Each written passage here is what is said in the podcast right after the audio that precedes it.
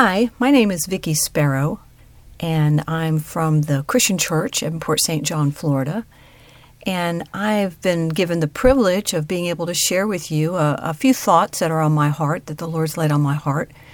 And um, I just wanted to talk to you a little bit about um, the Kairos moment and about our responsibility to it. Um, if you've been listening to Pastor Ron's teachings in the past several weeks, he's been speaking to us about the Kairos moments in these days that we're living in, about how we're not just in a holding pattern, but in a very opportunistic time of training, so that we'll be prepared to partner with him in the specific things he wants to do in his overall timetable. So, in light of that, that's why I'd like to share a verse with you that has been on my heart the past few days um, concerning our responsibility to the Kairos moments. And this verse is found in Paul's letter to the saints at Galatia in Galatians chapter 6, verse 9, where it says, And let us not be weary in well doing, for in due season we shall reap if we faint not. That word season in this verse is kairos, a precise moment of time in God's overall timetable, or a juncture point where He wants to reveal and accomplish something that He's ordained. Now, when I read this, I thought that the word due, uh, E, was probably referring to the timing of the Kairos moment, as in being the correct Kairos moment. But it's not. That word due is the Greek word idios, and it simply refers to oneself.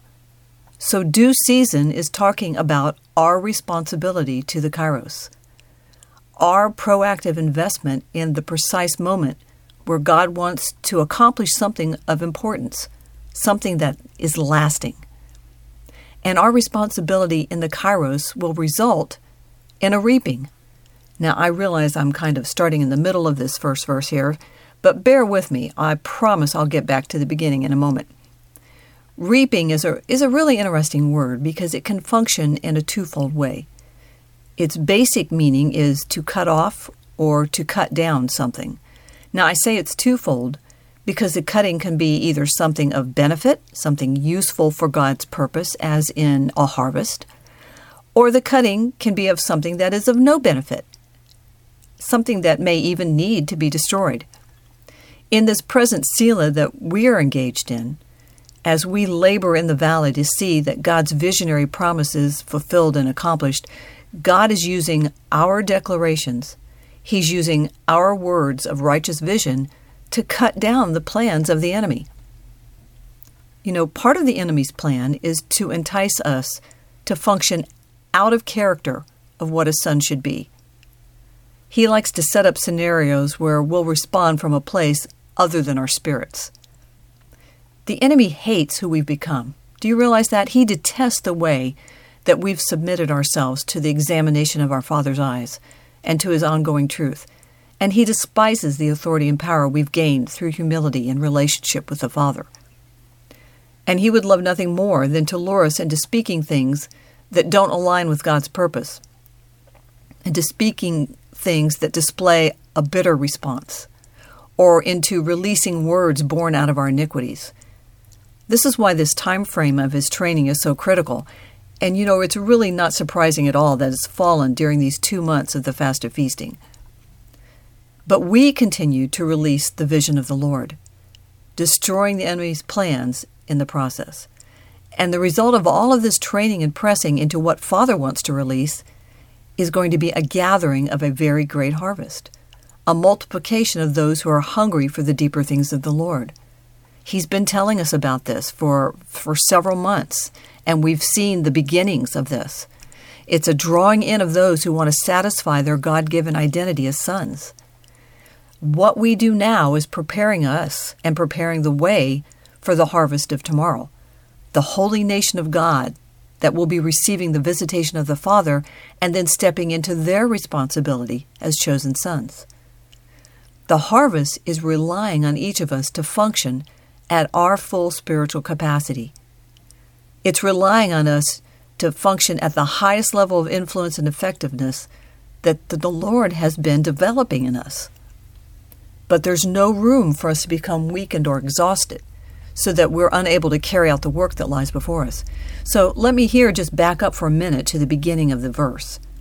What is the outcome of this harvest predicated on? On us not becoming weary in well doing. Let us not be weary. Actually, the words let us and the words be weary are the same Greek words, ekkakeo. It's mentioned twice, which indicates that it's a personal threat to us. While ek means out of, or it speaks of the origin of our actions and responses, kakeo means to be utterly spiritless, to be exhausted or weak, to fail in heart, which Pastor Ron is often referred to as the steering wheel of our spirit. Our heart determines which way our spirit will go.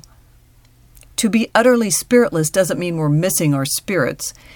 It's it's more about the fact that we respond out of some place other than our spirit, such as our feelings and emotions, or our iniquities, or from some point of bitterness or doubt. Our spirits have been enlivened with the very breath of God, and that's the place we're created to function and respond from. Looking at that word kakeo, we can see that it roots back to, yeah, you guessed it, kakos. We know that kakos exhibits shades of the Old Testament word ra, which is twisted purpose. Kakos speaks of the garbage of this world.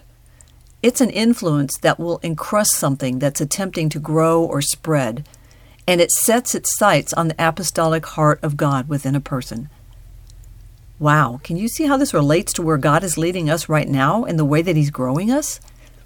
There's plenty of this garbage in the world right now that's trying to affect us in this crusty fashion, even as we press into this moment of the Lord. Now, in the natural, this trash can be heard through what used to be called news, but which is now gravely lacking in truth.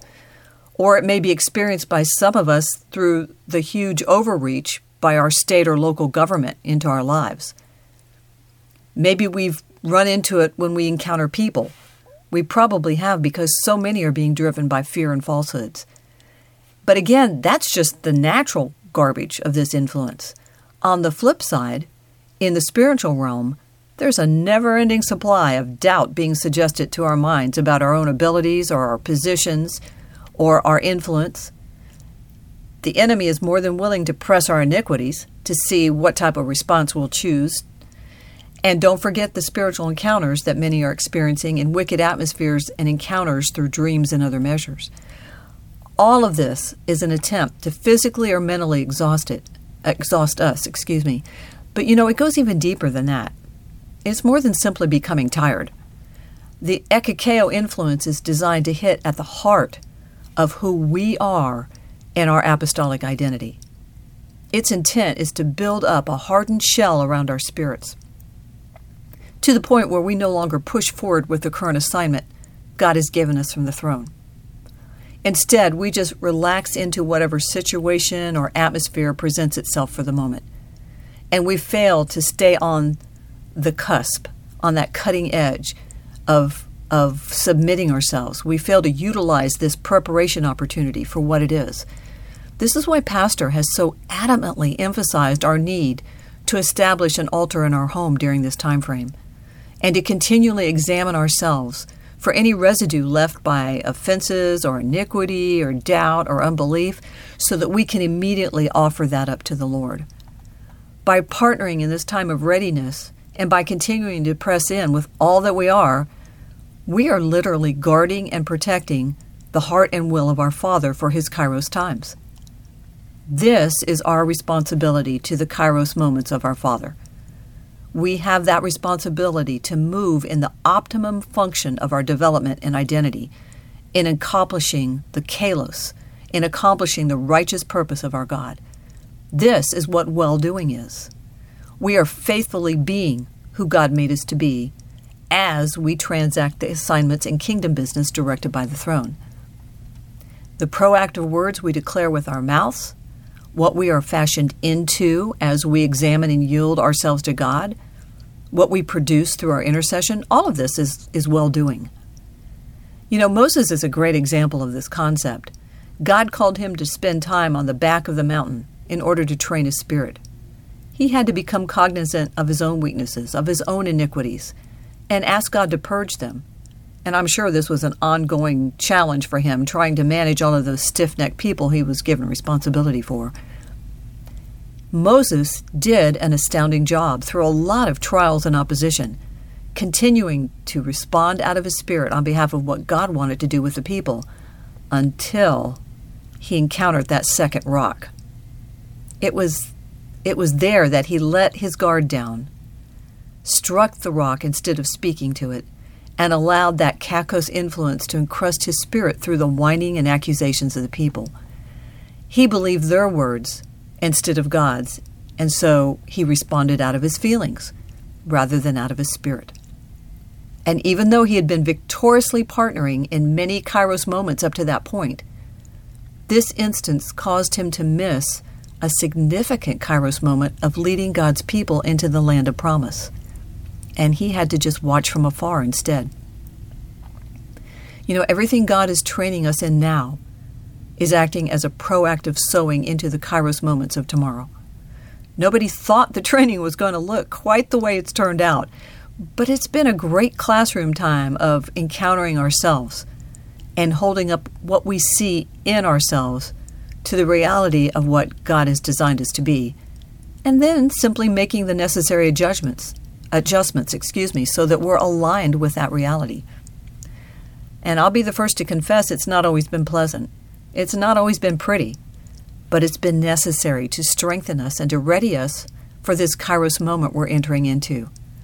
We're on the cusp of a mighty harvest of God's people. And there may be a few more training opportunities offered before we're at the moment where we see the immensity of the harvest in such a magnificent way. I don't know. But what I do know is that we cannot become faint. We cannot stop pressing. It's sort of like the concept of wearing a pair of tight shoes all day. You know, when your feet become so irritated and tired by being squeezed all day long to the point that you just want to take them off before you even leave work, even though it's not socially appropriate to walk around barefoot. And even though there's all sorts of stuff your bare skin would be exposed to that would be unhealthy and possibly even dangerous.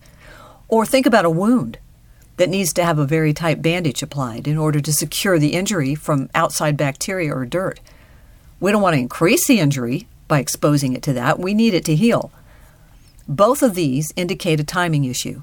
It's not that we'll have to wear those tight shoes for the rest of our lives, just until we reach the security and the privacy of our home. And it's not that the bandage is going to stay on the wound forever, just until that wound is healed sufficiently to allow the skin to function again. So, saints, keep pressing in. Keep stirring yourself so your passion for God's heart is continually ignited. Let's continue to ask Father for new tongues to meet the new tasks He's assigning. Let's continue to ask for the sprinkling of the blood so we will be revitalized, so that we will be protected and even strengthened. Let's continue to ask God to purge us of any measure of bitterness or any point of iniquity that we find within. And keep praying for one another and keep encouraging one another. There's a measure of Kairos responsibility in verse 10 of this chapter concerning that element as well, but I'll leave that for you to look at. As Father leads us into the harvest that He's ordained for this year, let us hold tight to the responsibilities which we each have towards His Kairos moments. Be cognizant of the things that may welcome that Kakos influence and lead us into weariness. Keep up the pressure on the enemy by being sensitive to God's timing in His Kairos. We're destined for great days together, and we're destined for great times of ministry before the throne of our God and before His people. Blessings, and until next time, goodbye.